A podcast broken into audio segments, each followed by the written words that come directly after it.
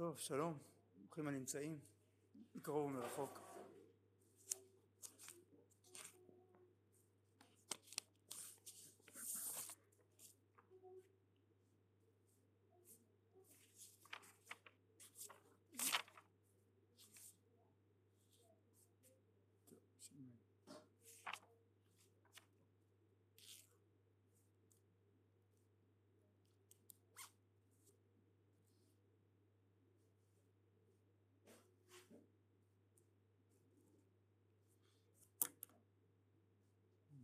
בפרשת שבוע נקרא בעזרת השם עשרת הדיברות, מעמד הר סיני,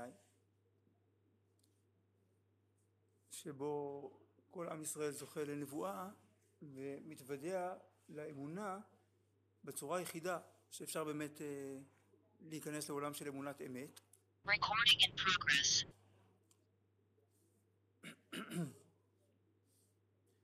פרשת שבוע, כזה שבחור מתגלה אלינו ומגלה לנו את הדרך לפגוש אותו. הוא מציג את עצמו, אנוכי ולא יהיה לך, מפי הגבורה שמענו. כלומר, שזה יסוד כל היהדות, יסוד כל אמונת ישראל, בשני צדדים, עשה ולא תעשה. בצד החיובי, אנוכי השם אלוקיך, אשר הוצאתיך מארץ מצרים, הקדוש ברוך הוא מתגלה אלינו, בתוך החיים הלאומיים שלנו, הוא מחולל אותם בהשגחה ישירה, הוא הופך אותנו לעם, ביציאת מצרים, והדיבר השני, שמשלים את הראשון, אותו דבר על דרך השלילה, לא יהיה לך אלוהים אחרים על פניי. לא תעשה לך פסל בכל תמונה וכו'.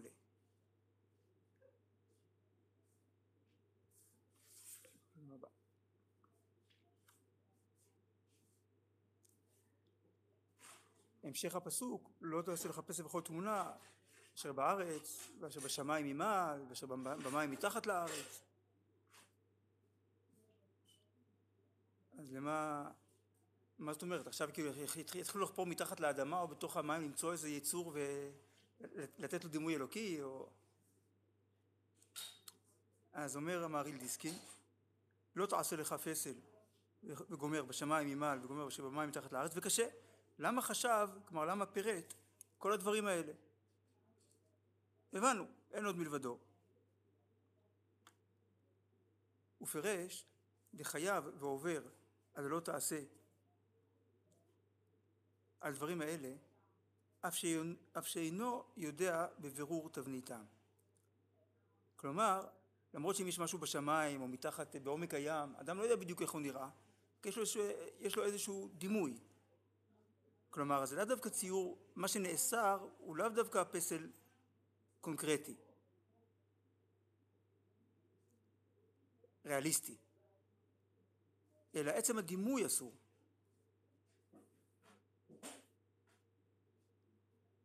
רק כיוון דנתכוון לזה הצורה, לפי מה שצייר לו בדמיונו, אף שאינו כן באמת,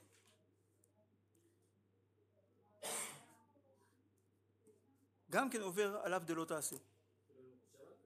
מה? כן, עצם זה שאדם מדמה לעצמו דימוי אלוהות, אלוהות מסוים, הוא אומר, כן, ככה נראה אלוהים, ככה מתאים לו להיראות, למרות שאין כזה דבר במציאות, זה, זה דמיוני, זה, זה השערה, אבל זה כבר לא, זה לא פנייה לאינסוף. כי מה הבעיה המהותית? נראה קצת, נראה קצת יותר במקור השני. הפנים יפות זה בעל ההפלאה על כתובות, המקנה על קידושין, היה הרב של פרנקפורט, הוא היה תלמיד של המגיד במזריס, אח של רב שמוק מן ניקלסבורג.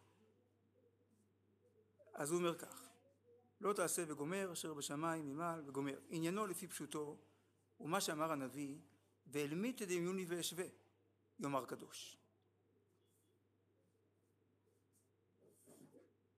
כי בדבר שיש לו גבול, ימצא כנגדו, כלומר ביחס אליו,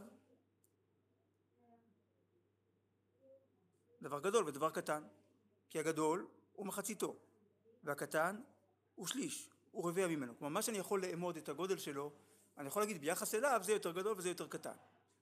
אבל השם יתברך, אשר אין, אשר אין לו סוף ואין חקר, לא יימצא כנגדו דבר גדול ודבר קטן, כי הכל כאין נגדו וכאפס נחשבו לו, כאומרם השווה ומשווה, קטון וגדול. כלומר, ביחס, ל... ביחס לעשר, אז חמש זה חצי, ושתיים וחצי זה רבע. ביחס לאינסוף, אין הבדל בין שתיים לבין, לבין טריליארד מיליארדים. זה בדיוק אותו דבר ביחס לאינסוף. כי אינסוף, אז לא, אתה לא יכול לחלק אותו, לחמת אותו, לשליש לרביע, לשליש ולרביע לא שמענו. וזה שאמר, ולמי תדמיוני, שיעלה הדמיון נגדו, ושווה, שהכל שווה, שהכל שווה נגדו לכלום. כלומר, הפשט של הפסוק זה כמו שפיסקתי למעלה, ולמי תדמיוני וישווה, יאמר קדוש. אבל לפי מה שדורש פה הפנים יפות, נאמר ככה, ולמי תדמיוני, איך אתם מנסים לדמות לי ביחס אליי, להעריך אותי יחסית, וישווה. הרי אני שווה, שווה ומשווה הכל, הכל ביחס אליי, שווה.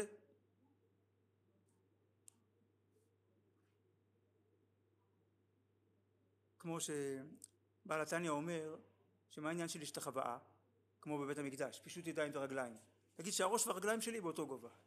למרות שאצלי הראש זה הראש, כן, זה המחשבה וזה הבחירה, והרגליים זה רק איזה אמצעי, אבל מול הקדוש ברוך הוא, הראש והרגליים אותו דבר. הכל זה איברים שהוא ברא, הכל, ביחס לאינסוף, אין הבדל. בין, בין תולעת לבין המלאך הכי, הכי גדול, ביחס לאינסוף. בתוך חילוקי המדרגים, המדרגות שבתוך ההיררכיה של העולם, ברור שיש גדול ויש קטן, אבל ביחס לאינסוף הכל אותו דבר. אז ברגע שמדמיינים משהו שיש לו צורה, שיש לו דמו, דימוי מסוים, אז כבר אפשר לדמיין מה, מה קרוב אליו, מה רחוק ממנו, מה יותר גדול ומה יותר קטן, אז זה כבר לא אינסוף.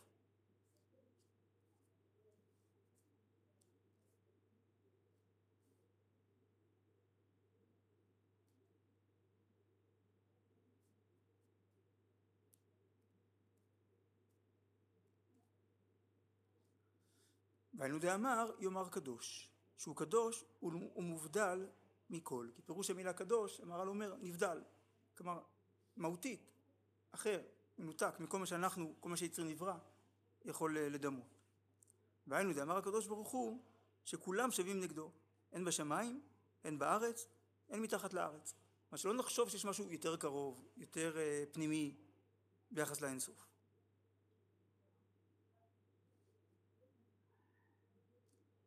אז באמת, מה שמחבר אותנו לקדוש ברוך הוא, זה אותו געגוע לאינסוף, אותו חיבור פנימי, למקור הכל.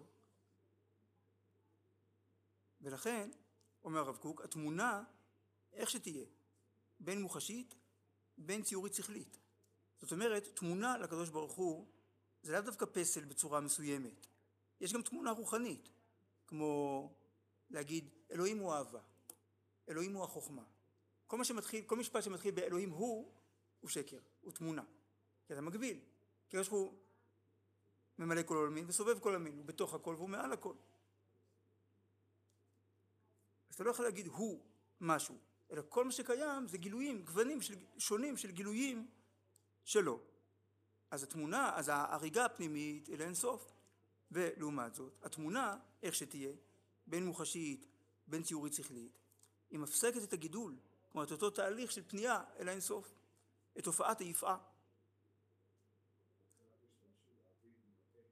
כן. לא, אני לא מגביל אותו, אני לא מתאר אותו, אני מתאר את היחס שלי אליו. הוא אבינו, כי הוא מקור החיים שלנו. הוא מלכנו, כי הוא נותן לנו את ההוראות. אבל עצם זה שאני אומר אבינו מלכנו, זה כבר שני דברים. אז אף אחד מהם זה לא הוא. אלא זה גוונים של גילויים, הוא גם דודנו. הוא גם קנה ונוקם. הוא גם חנון ורחום. אז הוא אומר שהוא לא זה ולא זה ולא זה, והוא גם זה וגם זה וגם זה. הוא, איך אומרים, הוא לעילה מן כל ברכתיו ושירתיו ושבחתיו ונחמתיו דמרן בעלמה, כל מה שנגיד קטן, מצד שני, כל מה שקיים בעולם זה גילויים שלו. אז הוא אבינו, הוא מלכנו, הוא מושיענו, אבל שום דבר זה לא הוא, אלא זה עוד גילוי שלו. הוא מתגלה גם ככה.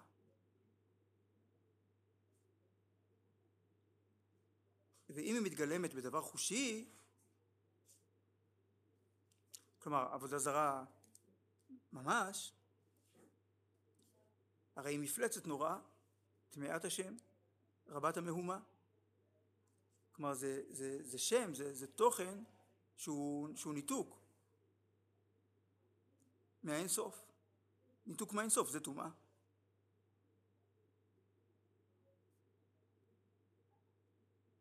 רבת המהומה.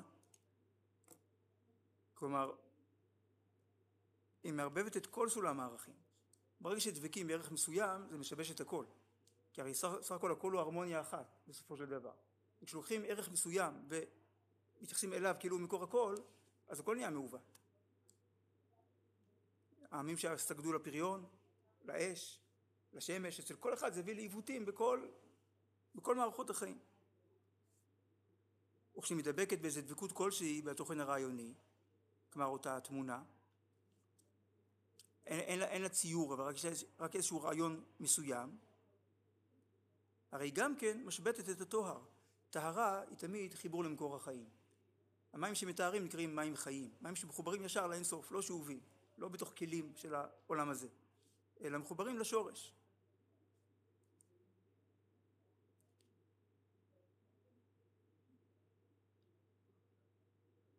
אז אם יש תמונה, אז היא משבטת את התואר, ונוטלת את זיו החיים של הוד הגבורה של מעלה, כלומר זיו זה תמיד, זיו זה הקרנה, הקרנה של האור. אז ההקרנה של אור החיים של הוד הגבורה של מעלה, מופיע בעולם, בנשמות, בעולמות, ובכל סדרי הזמנים. כלומר, אין סוף יכול להופיע, מופיע, בהכל. אבל כשמדמיינים אותו בצורה מסוימת, עכשיו יש מה שמתאים לו, יש מה שלא מתאים לו, זה כבר לא נמצא בתוך הכל.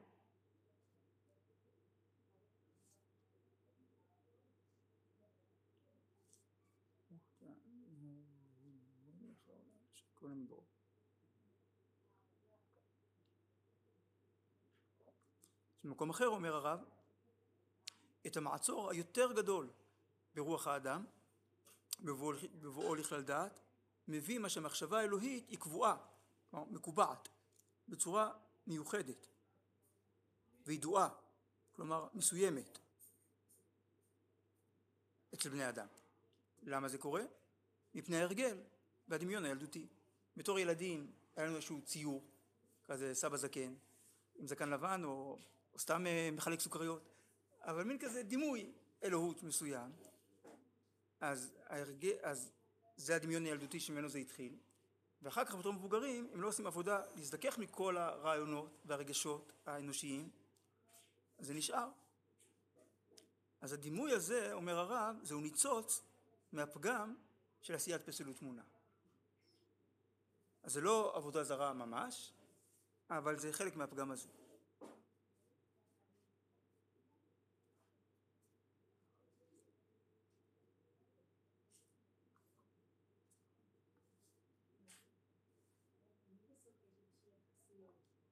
אבל ביחס לקדוש ברוך הוא אין יחסיות.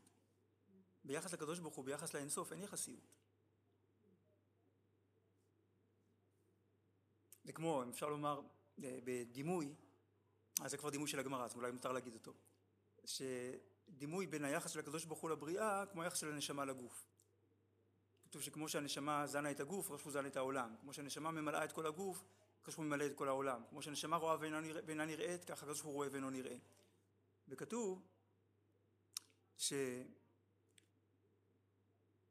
עכשיו, אז, אז בהמשך לדימוי הזה, אז אפשר לומר כך, שאם אנחנו מודדים את האיברים של האדם ביחס לבין עצמם, יש, יש איבר מרכזי ויש איבר שולי, כי הוא מוח יותר חשוב מאצבע, כי אפשר בלי אצבע ואי אפשר בלי מוח.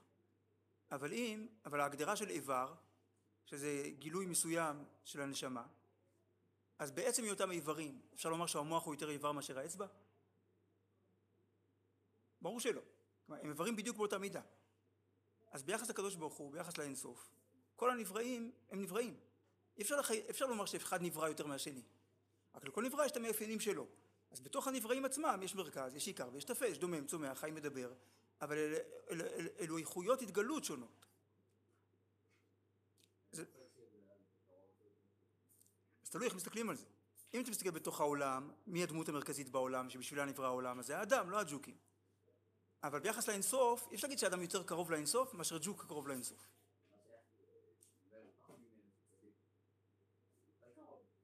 שוב, ביחס לבני אדם, זאת אומרת, צדיק שהוא דבק בהשם, שהוא בוחר להיות עבד השם, אז הקדוש ברוך הוא מתגלה בו, בשכינה השורה עליו, וכו' וכו'.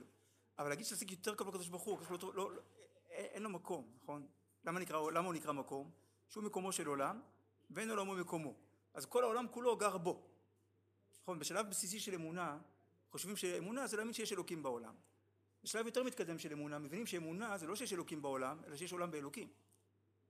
או בלשון הרמב"ם, בהלכות יסודי התורה, א' א', ככה זה מתחיל. ש, שיסוד ה... יסוד היסודות ועמוד החוכמות, לידע שיש המצוי ראשון, שהוא ממציא כל הנמצאים, וכולם נמצאו ממנו, שרק הוא נמצא באמת, וכל מה שנמצא, נמצא ממנו. אז בהסתכלות הזאת, צדיק יותר נמצא מאשר תולעת. זה חז"ל אומרים, שלמה נקרא שמו מקום, שהוא מקומו של עולם, ואין עולמו מקומו. זאת אומרת שכל המריאה גרה בו, מופיע, היא בתוכו, כלומר גילו, גילויים שלו. עוד עניין. נכון, שגם ביחס לדעת, זה לא דעת מסוימת, אלא הוא, הוא הכל.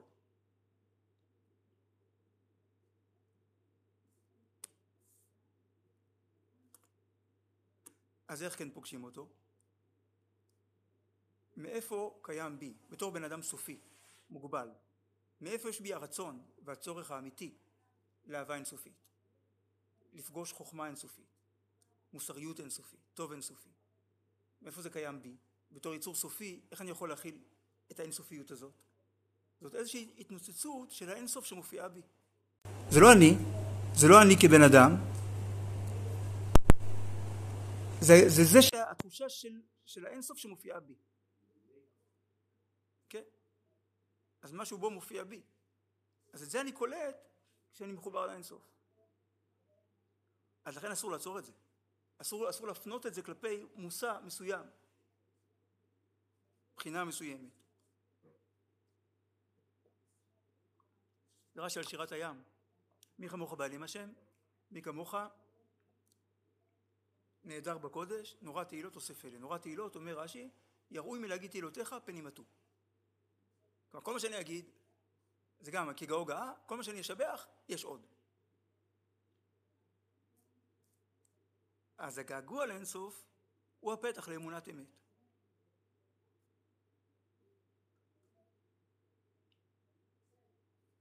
תראו את המקור הבא, שזה דימוי של זה. התעלות העולם, שיסודה ההשתלשלות האצילית, בנפילת העולם ותיקונו, שעולה כחוק המכני בצינור מים, לאותו גובה שממנו ירד, למצבו הקודם, העליון, וכמו חוקלים שלובים, מאותו גובה שממנו המים ירדו, אליו הם שואפים לעלות. נכון, לכן עושים מגדל מים הכי גבוה, כשלחץ מים בכל הקומות. העולם בא מהאינסוף, אז הוא שואף לאינסוף, כי משם הוא בא. אז הוא שואף לאינסוף, כל עוד לא מנסים לצייר את השאיפה לאינסוף בצורה מסוימת. ברגע שמנסים לתת לו דמות, רוחנית או גשמית, זה עוצר את הגעגוע לאינסוף. אבל אנחנו כן חיים בעולם הזה, בעולם של כלים, בעולם של מגבלות. אז איך אפשר לדבוק באינסוף? אז זה המקורות הבאים. כתוב כך, כי אם שמור תשמרון את כל המצווה הזאת, אשר אנוכי מצווה אתכם לעשותה, לאהבה את השם אלוקיכם, ללכת בכל דרכיו ולדבוק בו.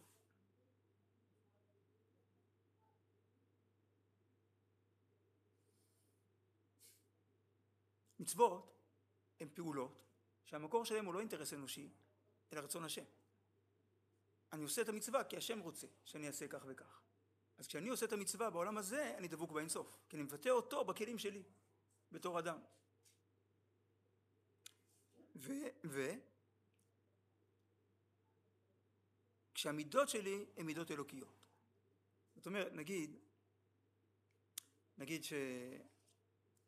יש... יש קרבה, אי אפשר להתקרב לאינסוף, אבל יש קרבה במובן של הזדהות. למשל, נגיד, היה בקהילה מסוימת, היה מישהו שהיה לו גמח. יהודי צדיק שבאמת עסק, הוא החזיק גמח וניהל אותו, עשה הכל בהתנדבות, לשם שמיים. יום אחד הוא נפטר. עכשיו עשו כינוס לזכרו, אומרים, איזה בן אדם טוב, איזה איש חסד, היה לו גמח. ואז מכל השומעים, מכל הקהילה, אחד אומר, רגע, עכשיו הוא נפטר, מי ניהל את הגמח? הוא לוקח על עצמו להמשיך את הגמח. אז מכל האנשים האלה, מכל המספידים ומכל הקהילה, מי הכי קרוב אליו? זה שממשיך את דרכו. אז ככה, איך אנחנו קרובים אל השם? איך אפשר להתקרב לאינסוף? זה שאני חי בחיים שלי, מבטא בחיים שלי, בצורת ההתנהלות שלי בעולם, אותו. את המידות שלו, את ההתגלות שלו בעולם. זה המקור הבא. על הפסוק הזה, ללכת בכל דרכיו ולדבוק בו, ולדבוק בו, שואל המדרש שם, הספרי, איך אפשר לדבוק באש אוכלה? אז הוא אומר, ללכת בכל דרכיו, אלו דרכי הקדוש ברוך הוא, שנאמר השם השם כן חנון ורחום וכולי. אז ונקה. מה המקום נקרא רחום וחנון? אף אתה העביר רחום וחנון. בעשה מתנת חינם לכל. מה הקדוש ברוך הוא נקרא צדיק? שנאמר צדיק השם בכל דרכיו וחסיד בכל מעשיו. אף אתה העביר צדיק. הקדוש ברוך הוא נקרא חסיד. אף אתה העביר חסיד. ככה נהיים אלוקיים. זה דבקות בהשם. כשאני בחיים שלי חי את הרוח, את הכיוון שאני קולט מההופעה שלו. השם ברא את כל העולם כי הוא טוב לכל, אוהב את כולם. אז ככל שאדם יותר טוב לכל, לא רק לחבר'ה, אלא מחפש את גאולת כל העולם, רוצה לקדש משמיים בעולם, אז הוא יותר אלוקי. זאת קרבת השם.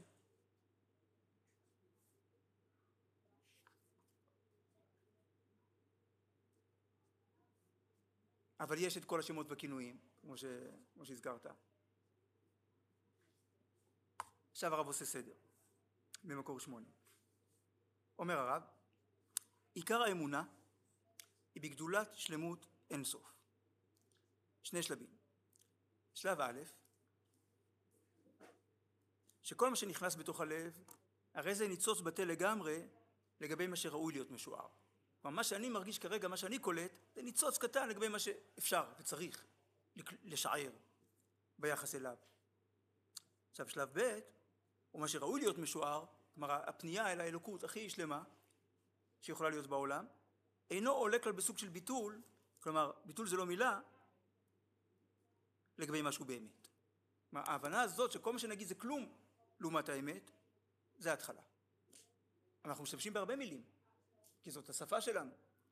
אומר הרב, אם אומרים על דבר הטוב, שכן השם הוא הטוב, או על דבר האמונה והאלוהות, הכל הוא מה שהנשמה כוספת, זה, הכל הוא, הוא ביטוי לזה שהנשמה כוספת במקוריותה למעלה מן הכל, למשהו שאין לו צורה, כי הוא מעל כל הצורות, כי הוא מקור כל הצורות. גם כל השמות והכינויים, כן אמרנו טוב, אבינו, מלכנו, אינם נותנים כי אם ניצוץ קטן וכהה מאור הצפון, שהנשמה שוקקת לא, ואומרת לא, אלוקים. כל הגדרה באלוהות מביאה לידי כפירה. ההגדרה היא עליות רוחנית. אז יש עליות גשמית, להשתחוות לפסל גשמי, ויש עליות רוחנית, להשתחוות, לסגוד לאיזשהו ערך, ולהגיד זה, זה הדבר, זה העניין, התפיסה הזאת, זה, קלטתי. ואז, אנחנו כבר לא בדרך. וכל העניין, זה להיות בדרך.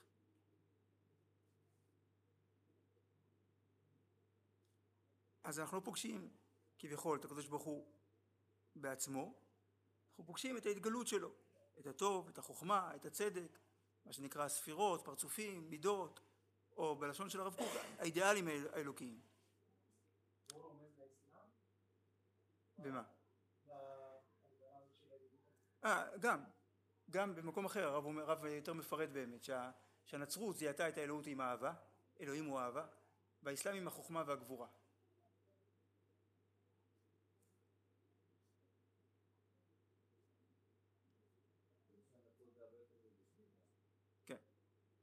זה גם יותר רכוחי, כאילו באסלאם הוא יותר uh, תקיף, כי גם חוכמה וגם גבורה זה יותר עוצמתי.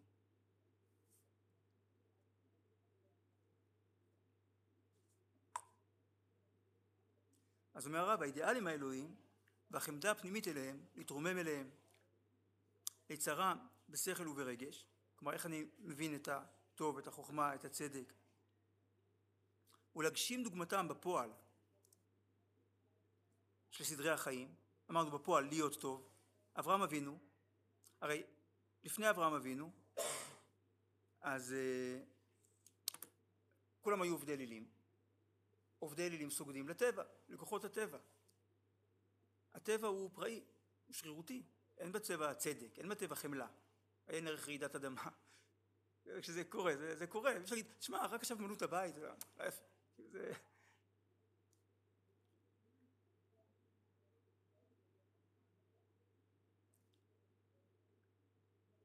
מה אברהם אבינו מגלה? שכוחות הטבע הם רק שליחים. שהשם, שהשם אחד ברא את העולם, כי הוא טוב. עולם חסד ייבנה. אז מה המסקנה? אז איך דבקים בהשם? המוסד שאברהם אבינו מקים, זה לא איזה מכון לתיאולוגיה, כן, לפילוסופיה של הדת. הוא מקים מוסד של גמילות חסדים, של חסד אורחים, של פדיון שבויים. בזה הוא עוסק. כי זה להיות אלוקי. כמו שהשם ברא את העולם בחסד, אתה רוצה להיות אלוקי, תעשה חסד. בזה אתה אלוקי. זה הכוונה להגשים דוגמתם בפועל של סדרי החיים. מהו רחום, הפתח רחום. ובזה אתה דבק בהשם.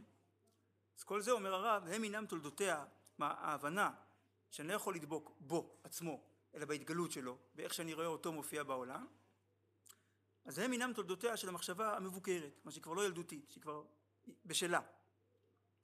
שלעילויה אין כסף ותכלית. כי ברגע שהיא מחשבה באמת מבוקרת, אז היא כבר לא מתיימרת, היא לא מדמיינת שהיא תפסה את העניין, אלא היא יודעת שהעניין זה להיות בדרך כל פעם, והיא הולכת הלוך ואור.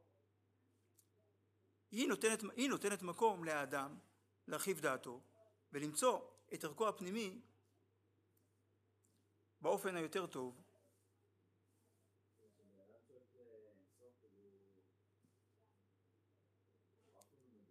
נכון? הוא, הוא כל הזמן מגלה יותר איך האינסוף מופיע בו. בצורה יותר שלמה, יותר מדויקת, יותר עדינה. לש, לשורש החיים שלו, לא, לא לעצמו, לדימוי העצמי שלו על עצמו, אלא לאלוקות שבו.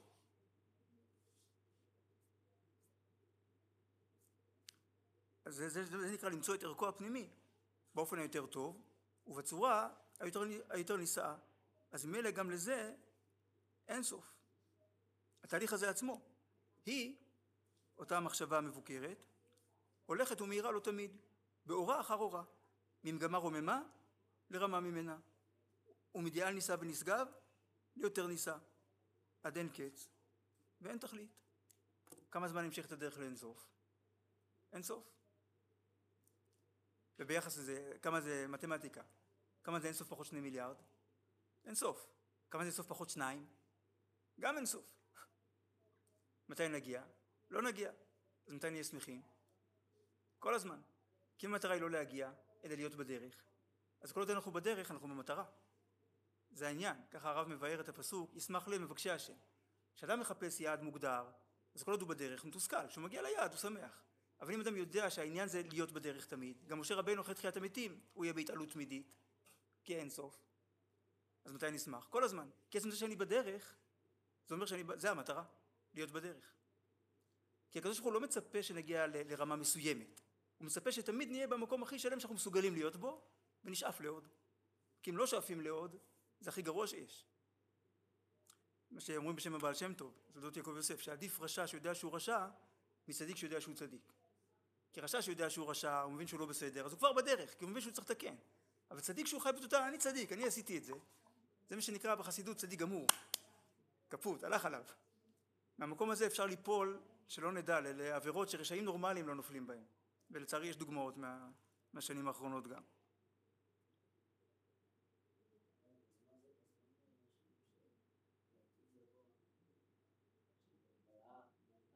דעה את השם, כמה הם לא מכסים. אז תראה ברמב"ם, בהלכות מלכים ומלחמות, פרק י"ב, הלכה ה', זו הלכה האחרונה בכל האלף פרקים. מה שאנחנו עושים פה סיום, אמרנו את ההלכה הראשונה, עכשיו את האחרונה. הוא אומר שלא נתעבו החכמים והנביאים לימות המשיח, לא כדי שישלטו בגויים, לא כדי שיהיה להם שפע וכולי, אלא כדי שהלב יהיה פנוי לדעת את השם, אז לפיכך כולם יהיו חכמים גדולים שידעו את השם כפי מה שיש כוח באדם להשיג. כפי מה שכוח... גם תינוק, גם תינוק יש לו דעת השם מסוימת. כן, השם טוב, השם ברא את כולם. יש לו גם איזו תפיסה כזאת של משהו גדול ש... שאי אפשר להכיל אותו.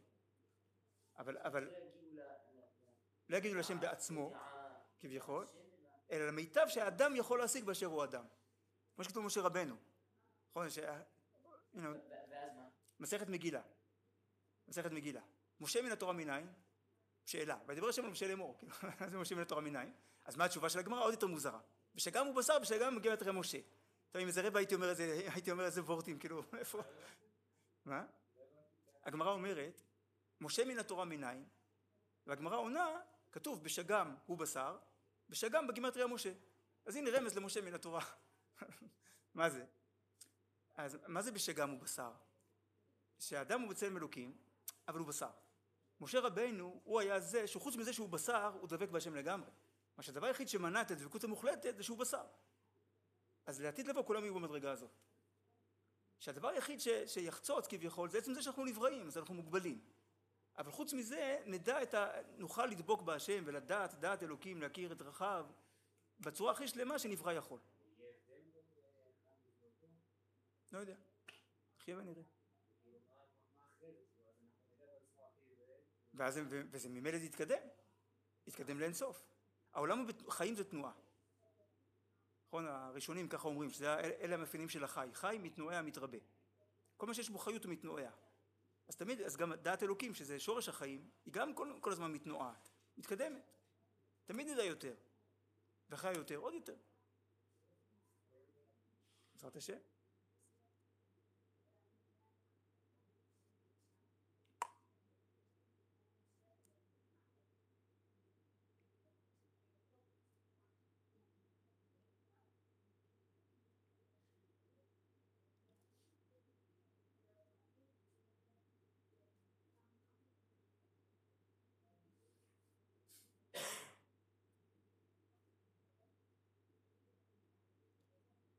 טוב, בואו נראה, אחרי, אחרי עשרת הדיברות, אז בחומש דברים, אז, או, סביב עשרת הדיברות, בחומש דברים, אז כתוב, שרק ישמר לך, ושמור נפשך מאוד, ותשכח את הדברים, ושראו עיניך, ונאסרו מלבבך כל ימי חייך, והודעתם לבניך ולבני בניך, יום אשר עמדת לפני השם אלוקיך בחורב. זאת אומרת, יש מצווה לזכור כל יום את מעמד הר סיני, נמצא בזכירות. תמיד צריך לזכור את מעמד הר סיני. מה צריך לזכור? באמור השם אליי, הקל לי את העם, והשמיעם את דבריי, אשר ילמדון לי, ראה אותי כל הימים אשר לכם על האדמה, ובניהם ילמדון. ו- ומה צריך לזכור? וידבר השם אליכם מתוך, מתוך האש. מה צריך לזכור? כל דברים אתם שומעים, ותמונה אינכם רואים, וזולתי כל. שימו לב, לא ראיתם כלום. שמעתם. שמיעה זה יותר ספיגה שלי, זה קליטה שלי. ראייה זה אני רואה את זה, כביכול. אז תזכרו שלא ראיתם.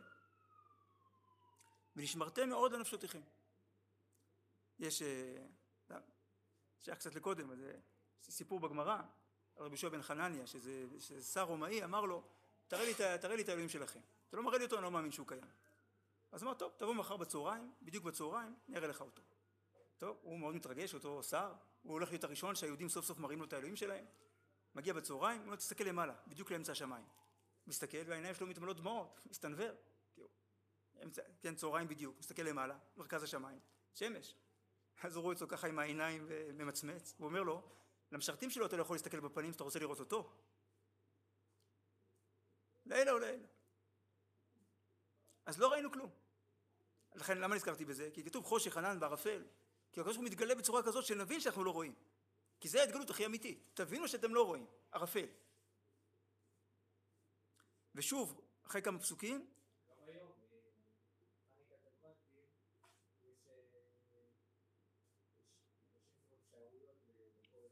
כן. ובדיוק, ומה שאתה קולט, זה את הצורה שבה אתה בוחר להתייחס. זה מה שאתה רואה. אז זה מתחיל להיות בעל משמעות. כן.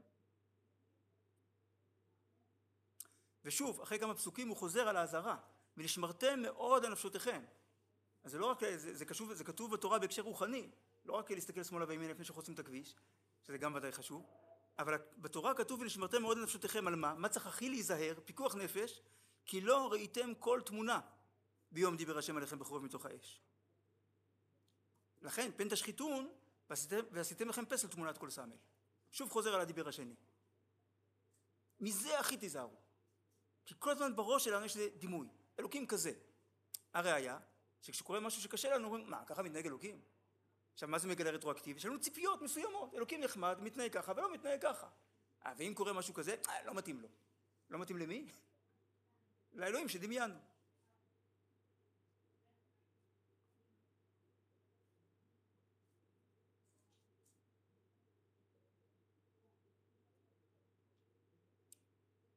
וכאן, זה שורש החוכמה בעם ישראל, לעומת החוכמה היוונית. החוכמה שלנו היא להקשיב לדבר השם. החוכמה היוונית היא אנליזה, להסתכל במציאות, להתבונן ולנתח. אומר הרבן נזיר, החוכמה, שמה הנרדף בכתבי הקודש ובתרגומים, הוא דבר השם. מאמר, כן, עשרה מאמרות. כי החוכמה נשמעת להיגיון העברי, כלומר להגות שלנו, בשמיעה פנימית. כן, הנביא שומע את דבר השם מתוכו. ואינה נראית לו בהסתכלות, כצורה וצלם. לפיכך, שמה הנרדף של החוכמה, מאמר. ולא אידאה צורה. היוונים דיברו על אידאות, כלומר על צורות. ההיגיון העברי שמעי הוא, ולא עיוני. בלשון המקרא, במקום חשבתי, אני חושב, יאמר אמרתי אל ליבי, אדבר בליבי. מה שלמה המלך מבקש? ונתת לעבדך לב שומע.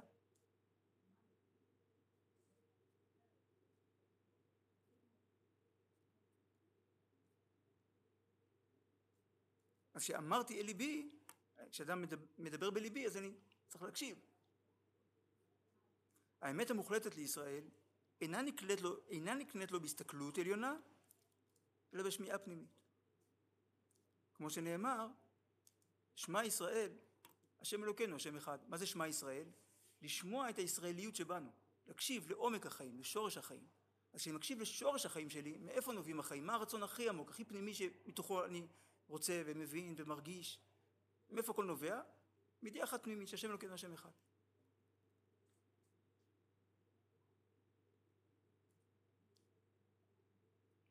וגם אחד, זה לא אחד ולא שניים, כידוע, אלא אין עוד מלבדו. מה שכל מה שקיים זה גילויים שלו.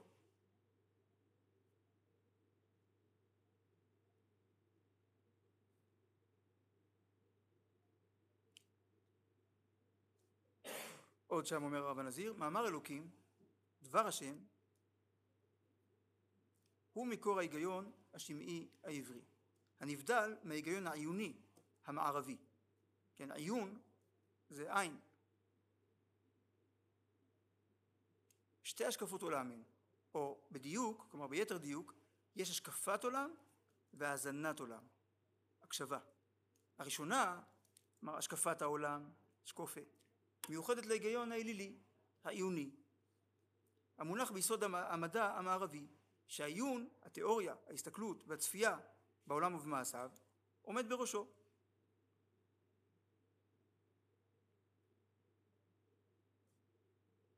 נכון? אין לו לדיין, אלא מה שעיניו רואות, מישהו בא לדון את המציאות, אז הוא רואה, מנתח ומחליט.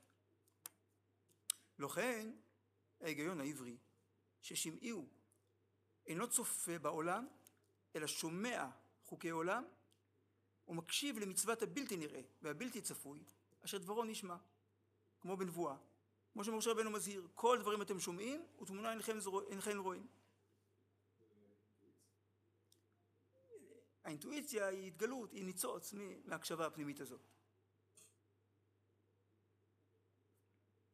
הצורה, או האידאה, בת האומנות האלילית, היא, היא ראשית ההיגיון העיוני היווני. זאת אומרת,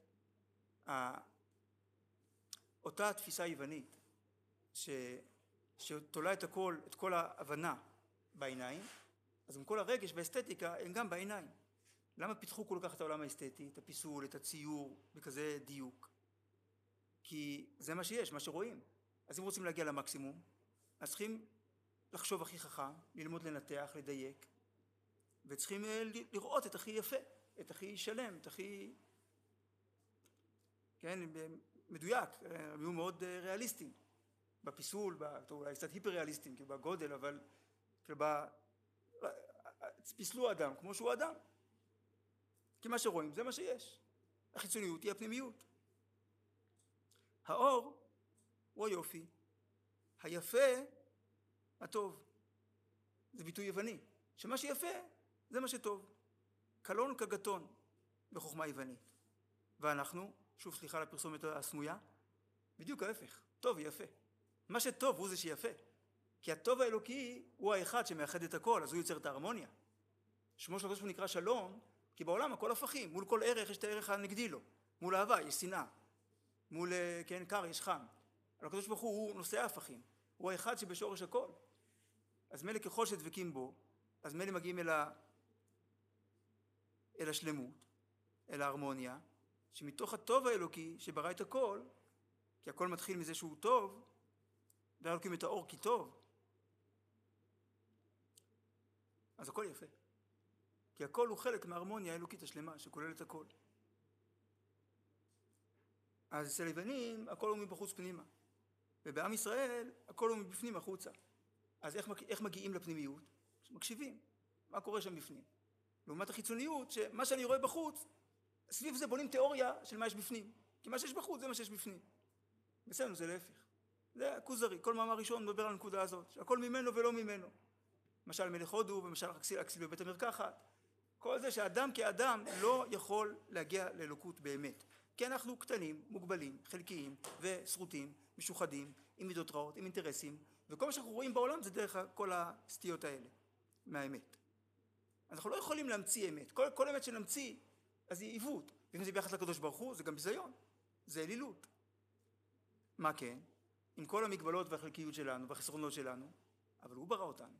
ואנחנו מקשיבים לו, ומשתדלים להתקרב אליו, בזה שאנחנו מסירים את המחיצות של המידות הרעות וההרגלים, ומוסיפים אלוקות בזה שאנחנו מקיימים את מצוותיו, ודבקים במידותיו, ונעים טובים, וזה הקרבה האמיתית. שאנחנו בטוב ויפה. אז זה התורה שקיבלנו. שמיד אחרי אנוכי השם אלוקיך, אז היות ואנוכי השם אלוקיך הזה צריך לחיות אותו בתוך המציאות שלנו, אז לא תעשה לחפש את בכל תמונה. כי זה כבר אלוהים אחרים. עצם זה שיש איזושהי תמונה, זה כבר אלוהים אחרים. שנזכה, לקבל תורה, באמת, לראות את היפה מתוך הטוב.